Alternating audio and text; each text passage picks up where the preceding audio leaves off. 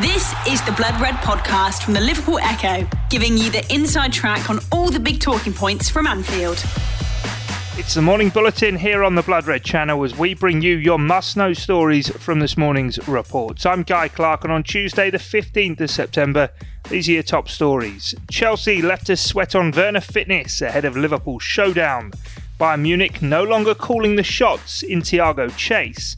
How could the Reds be looking to land Kylian Mbappe? Divock set to depart as Fenerbahce circle, and £10.8 million release clause sees Sampdoria defender enter the mix. All to come here on the morning bulletin from Blood Red, and alongside me, as ever, is Matt Addison. Matt, we had football to take in last night. Chelsea getting their campaign underway with a 3 1 win down at Brighton. What did you make of them? Yeah, it was uh, an interesting game, wasn't it? Going into it, we thought that, you know, obviously with all of those new signings, it would have been a, an interesting game. And I suppose the, the most interesting thing was that, you know, Chelsea didn't look that good, did they? They didn't look particularly fluid or fluent. And I think Timo Werner was excellent, but not too many other standout performances, really, which I suppose for, for Liverpool going into next weekend is, is probably not a bad thing. But uh, yeah, I was. Uh, slightly disappointed almost with Chelsea. I, th- I, think they've obviously got players coming back. I know we're going to talk about a couple of those injuries that they've got in just a second, but yeah, they weren't particularly impressive. And you know, on, on the other hand, I thought Brighton very much were. I think you know they looked much more of a, a team unit. Obviously, Chelsea have got the better individuals, but yeah, it was. Uh, an interesting game. I think Brighton will, will, be absolutely fine this season. I don't think they'll be in any danger of, of going down, certainly. And, and Chelsea maybe won't be quite as good, certainly in the first few weeks of the season, as what plenty of people might have hoped or certainly expected that they might have been. Yeah, no, it seems to take an eternity for Chelsea to get going, quite literally, with the, the season, with them obviously being the last side in this round of fixtures to get underway. But also, as you say, it sort of seemed to take an eternity for them to actually click, if they even did, I suppose, through the course of the 90 minutes. Both Kai Havertz and Timo Werner, both in the starting 11 then. And as you say, I think primarily it was all eyes on Timo Werner, certainly from a Liverpool point of view. A 3 1 win for Chelsea ahead of Liverpool's visit to Stamford Bridge on Sunday. But Werner had an ice pack strapped to his thigh at the end of the game. And I suppose what else did we learn from it, Matt? Yeah, a dead leg apparently for Timo Werner. Apparently that came in the, the penalty incident, which I think was know pretty much typical Timo Werner, wasn't it? Getting in behind, pouncing on a mistake, and, and knocking the ball past the goalkeeper, and, and, Matt Ryan brought him down. So yeah, he he won the penalty. I thought he did pretty well, Timo Werner. Um, probably a little bit frustrated with a few of the players in behind him. I don't think Kai Havertz had the best of games. I don't think Ruben Loftus Cheek should have really been in that starting eleven. I think there's far better players Callum Hudson-Odoi being one of them, who was on the bench for Chelsea last night. And I think Timo Werner was a little bit frustrated. He, he made the most, obviously, of the, the chance when he got it. But yeah, it wasn't uh, too many opportunities for him. But, you know, a dead leg, you wouldn't imagine that will, will keep him out for a, a, full week. You'd expect that he will be back next uh, weekend. Certainly, you'd imagine he'll be in training this week despite that dead leg. And Christian Pulisic, the other one, obviously, a huge miss for, for Chelsea. We saw uh, a few weeks ago in that game, the 5 3 at Anfield, just how good he can be. Absolutely unstoppable, really, at, at, times when he's in full flow. Very much like Eden Hazard, really, in terms of that dribbling ability. But apparently, he's had a setback. He felt some discomfort in his leg, obviously coming off the back of the, the hamstring injury that he got in the FA Cup final just a, a few weeks ago. And I think the, the sort of discomfort was still being felt a couple of days ago. I think Frank Lampard said he, he could possibly have, have played last night had he desperately needed to. So again, you'd expect that he would probably be back for, for next weekend, but obviously it, goes without saying it would be uh, a huge positive for Liverpool if somebody of his ability was to miss out. So Timo Werner and Christian Pulisic, I would expect probably a back um, for the game next weekend, but we will just have to, to wait and see. I think obviously Chelsea missing a few players at the moment, and I think that was telling last night. So if that is the case again, and it's a, similar sort of Chelsea 11 on Sunday, I think Liverpool can be very confident indeed. But of course, Christian Pulisic, if he is back, would be a huge boost for Chelsea.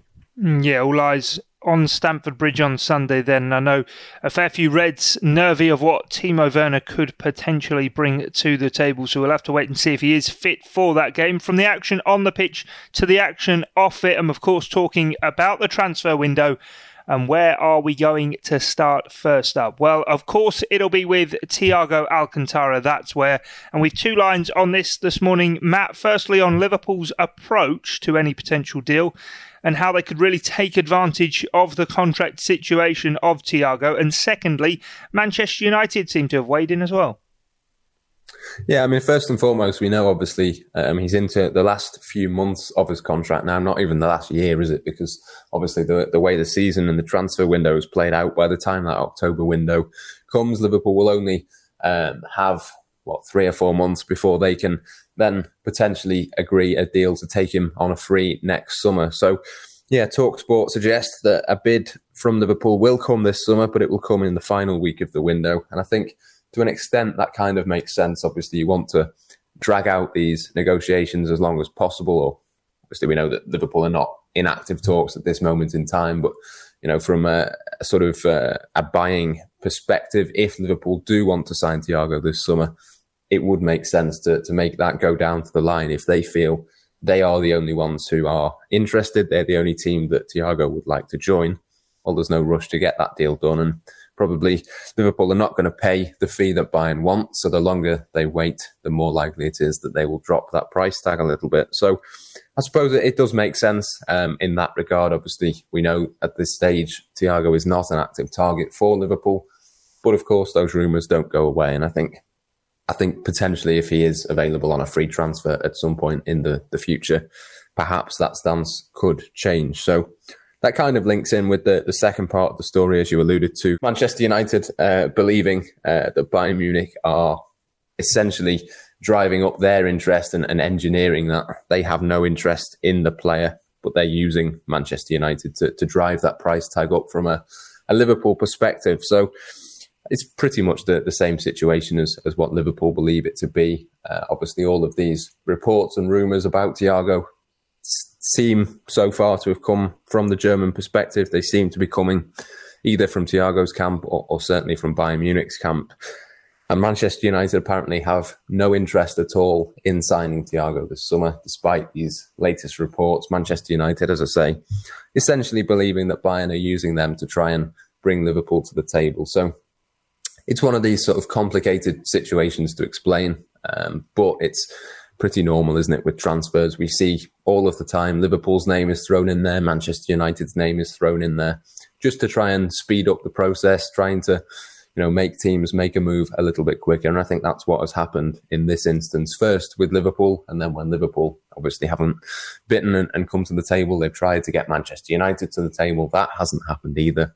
I suppose that the bottom line in all of this is just that Bayern Munich really are, are desperate for for Thiago to, to leave this summer so that they get a transfer fee and they don't lose a, player of his quality for, for nothing in a few months' time. So Bayern Munich obviously having to, to do a bit of engineering, I think, because the, the situation is completely out of their hands. I think if Thiago wants to leave, obviously he can do that. The player has all of the power in this situation, and, and Bayern Munich are just, I think, trying to, to sort of pull a, a little bit of that back with the, these rumours. So but we'll we'll see what happens over the next few weeks. But it wouldn't uh, be a massive surprise, I don't think, if Thiago is still where he is with a few days of the transfer window left, and probably these rumours will continue right up to that October the fifth deadline. Mm, what a joy we have with all of that! It is. Uh, maybe getting a little bit desperate from Bayern Munich, as you say, as well, just trying to do what they can to get Liverpool to the table. As always, though, worth reiterating from the Echo's understanding, Thiago's not an active target. Things, though, could get exciting in the final three weeks of the window that we are into now, of course. And talking of excitement, could Mbappe 2021 genuinely be on the cards? Plus, we've the latest from the rumour mill on Liverpool's pursuit for a new centre back. The Blood Red Podcast from the Liverpool Echo. Kylian Mbappe to Liverpool, but at what cost? On Monday, there was news that the Frenchman may be looking to leave PSG, possibly next summer, with Liverpool one of the mooted clubs. Now, the Express have looked into how a deal could be financed, and crucially, which players could have to potentially leave, Matt. Yeah, um, obviously Liverpool are not going to be spending a huge amount this summer. If that was to be the case next summer, Kylian Mbappe, obviously one of those players that I'm sure fans and probably a few people behind the scenes at Liverpool would love to have at the club. But the Express suggesting, probably fairly obvious really, that Liverpool would have to sell one of their front three next year in order to fund a move for Mbappe. I mean, on Mbappe, he's obviously spoken plenty of times about Liverpool. He's got very good English. A move to the Premier League, I think, would make a lot of sense for him to to leave PSG and, and move to the Premier League before he then goes to probably Real Madrid, but possibly Barcelona as well at some point in his career. Obviously, still very young, 21, I think he is. Um, so he's still got at least another one or two moves in him left in his career. And I think he would probably like to come to England at some stage. I think, you know, that's not really a huge secret. It's just a case of which club can afford him. And I suppose the question then is, will that be Liverpool? So, look, Jurgen Klopp clearly loves the player, rightly so. He's probably the, the heir to Lionel Messi and Cristiano Ronaldo's throne for the next 10 years. And, you know, of course, it goes without saying that Liverpool would love to have a player like that. As far as a, a front three succession plan goes, of course, Kylian Mbappe would be absolutely perfect for Liverpool. But it all comes back to the finances, the fee. I think they paid around 160 million for him a couple of years ago. They're going to want at least probably 250 million, you would imagine, given his age, his ability, and, and everything else around him. Obviously, the experience of playing in the Champions League and, and that sort of thing. The only thing you would say in terms of the price tag is that his contract does expire, I believe, in two years' time. So by next summer. He'll only have 12 months left on that deal. But even then, it's going to be a huge fee. I don't think PSG are going to be panicked. I think even if the price is a little bit lower than what you might expect, you know, Real Madrid, Barcelona, probably both Manchester clubs, you know, every single big team who can possibly put that money on the table will do so, I think. So, look, as long as the price is right, Liverpool will very much be contenders. I think if it was purely on which football team was best suited to having Mbappe in it. If it was purely on which manager did Mbappe want to play for, which club did he want to join, I think Liverpool would be right at the very top, or certainly there or thereabouts in terms of the queue for Mbappe. But the only question really is how much is he going to cost? How much is he going to cost in wages and that sort of thing? Um, it's very, very difficult to, to sort of see how Liverpool would put together a package financially without sort of, you know, bankrupting the, the rest of the club, if you like, because as soon as you offer the huge wages that Mbappe would be on, suddenly you then have to offer that to whoever's left at the club, be it Van Dijk, be it Alisson Mane, Salah, you know, suddenly everyone then needs a pay rise. So it would be a very difficult deal to get done. Um, but we've seen, you know, Mbappe uh, amongst Liverpool fans has been a big talking point, rightly so, because, you know, it, it would be um, an absolute dream signing, I think. But it's just a case of, of whether that dream ever becomes a reality. And if I had to bet at this moment in time, I would suggest probably it won't. Yeah, you've got, of course, though, as the story suggests there, one of the front three may be leaving that succession plan idea you're talking about, the link up with Nike. You've got me now dreaming, Matt. You've got me thinking of all these ways that it possibly could happen. It's just a fantastic piece of transfer gossip, that one. One for the daydreamers, that is for sure. Well, if Salah, Mane, or Firmino aren't to go to help finance that deal, or any deals, in fact, this summer, certainly, others do still need to be moved on. And the Mirror reporting this morning, Divock Origi, Liverpool's Champions League hero, what, 15 months or so ago, could be reaching the end of his Liverpool career, Matt. Yeah, again, another player that we've spoken about in terms of transfers for a number of months, really. Not really for the last few weeks, but, you know, sort of from the turn of the year onwards, we were discussing, you know, was it the right time this summer for Divock Origi to move on? Was it, you know, the, the right thing for Liverpool to try and cash in on him. I'm pretty sure, a bit like people like Harry Wilson and, and Xherdan Shaqiri, they probably would have done had the price been right before COVID 19 intervened with all of that sort of thing. So it is one to keep an eye on, I think. And yeah, apparently Fenerbahce, Aston Villa, Newcastle, Brighton, and Fulham all interested in him. But reports in Turkey suggesting that Fenerbahce are already in talks with Liverpool. So I think it, it would be a deal potentially that could make a little bit of sense. I think Liverpool can get a better option as backup to that front three than Divock Origi. Obviously, it goes without saying he's already, you know, written his place in Liverpool folklore and that sort of thing with the goals that he scored in terms of the Champions League and you know, last minute winners in, in the Premier League in that particular season. But since then, you know, last year he didn't do a great deal. He's not a particularly effective option, I don't think. And if Liverpool can get a decent fee for him, it, it probably is one that they might look to cash in on, I think. So the idea coming from Turkey is that this would be a loan with an obligation to buy next summer could be a way round a, a, difficult market. As I mentioned, obviously the likes of, of Wilson and Shaqiri not really getting uh, much interest, if any, um, from the rest of the Premier League at the price tag that Liverpool will have set. So potentially these sort of loan deals with an obligation to buy, by which time hopefully you know COVID nineteen is less of an issue. Um, you know the, the finances and, and stuff around that hopefully uh, by next summer will be if not back to normal, as close to, to normal as, as what we're going to get. So I think potentially this could be a possibility really for, for a, well, probably two or three players at the very least for Liverpool this summer. So it would be apparently a, loan fee plus a 14 million pound transfer fee next summer, which I don't think is a particularly bad fee for, for someone like Divock Origi. I think that's probably fairly uh, accurate in terms of the valuation. If you said that the loan fee was around six million, that would take the total transfer fee to about 20, which I think is probably there or thereabouts for somebody of his ability. Obviously, signed a, a new contract last year. Liverpool would need a replacement. You wonder whether Ryan Brewster could be that.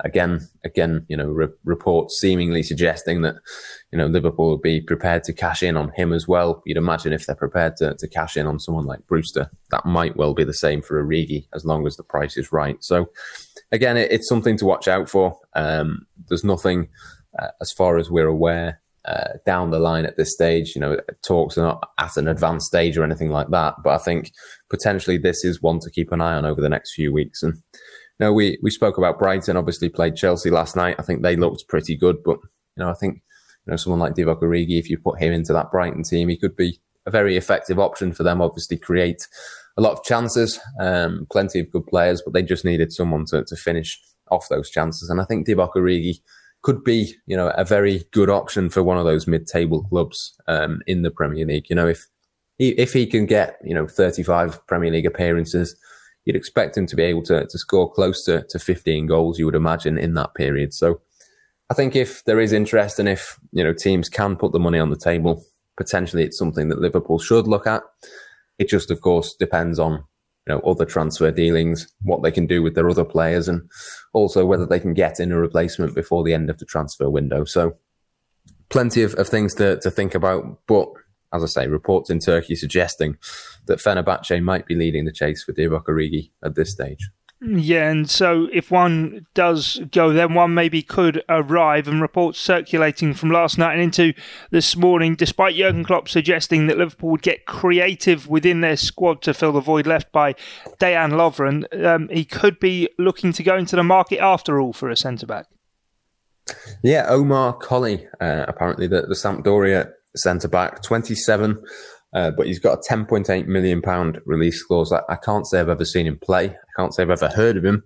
Uh, but I do know that he's six foot three and apparently is very highly rated over at Sampdoria. So apparently plenty of, of Premier League clubs interested. Certainly you would say the price would be right for Liverpool. I think it's absolutely imperative that they get in another senior option at centre back. I think if he is good enough and if Liverpool deem him to be the right person, obviously the, the price is, is absolutely perfect, the same amount that Liverpool got for Dejan Lovren. So again, I've said it a few times now, but it is one to watch out for. I think I'm sure Liverpool have got one or two things that they would like to do up their sleeve. It's just a case of, of whether those come to fruition. And I think we saw against Leeds over the weekend just how important it is really that, you know, Liverpool do get in another centre back option because we saw, you know, Fabinho obviously wasn't that centre back against Leeds, but he wasn't on the pitch. He wasn't in that central midfield berth. And I think Liverpool lost a lot of control in the game because of that. So I think for, for obviously Fabinho going forward, it's, you know, really important for Liverpool that he is in that central midfield. And,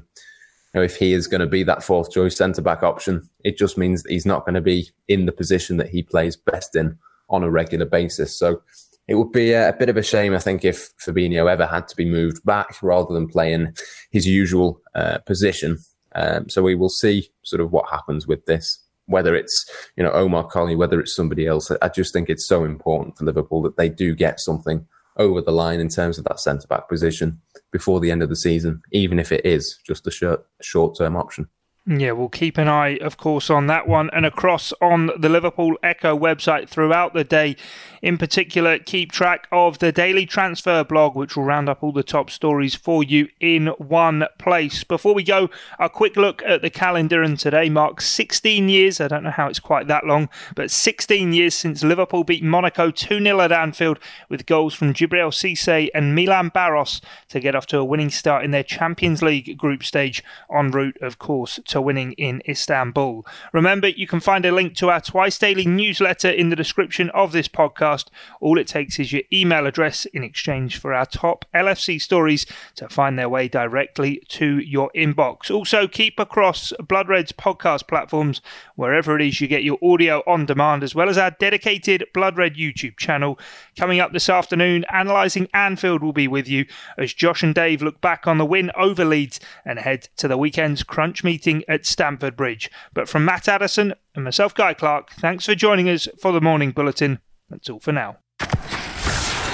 You've been listening to the Blood Red podcast from the Liverpool Echo.